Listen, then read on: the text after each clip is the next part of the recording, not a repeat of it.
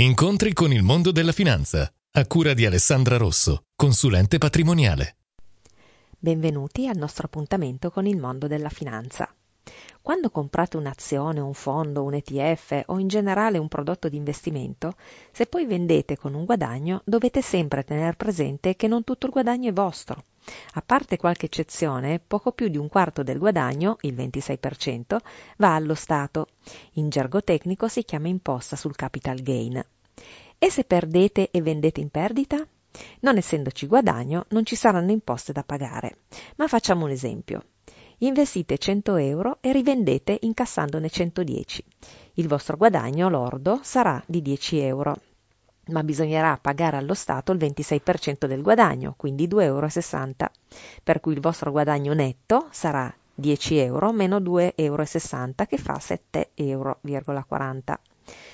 La banca si occupa di fare da sostituto d'imposta, cioè sarà già lei che pagherà allo Stato quanto dovuto, a meno che non scegliate alternative.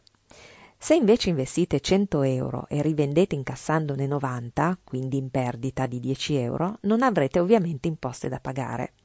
In questo caso la perdita realizzata verrà memorizzata dalla banca e avrete 4 anni solari per poterla compensare. Mi spiego meglio.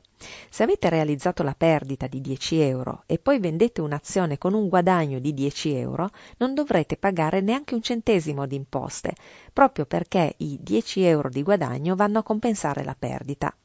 Quindi in questo caso, se avete investito 100 euro e vendete incassandone 110, nulla verrà sottratto per pagare le imposte. In Italia c'è però un'anomalia, una asimmetria. Se avete realizzato una perdita, non sarà possibile compensarla con guadagni derivanti da qualsiasi investimento. Potrete ad esempio compensarla con guadagni da azioni, obbligazioni, titoli di Stato, certificati. Non potrete compensarla con guadagni da fondi ed ETF. Verificate ogni anno se avete perdite da compensare, perché dopo quattro anni solari si dissolveranno nel nulla, diventando un mancato guadagno. Vi aspetto al prossimo appuntamento con il mondo della finanza.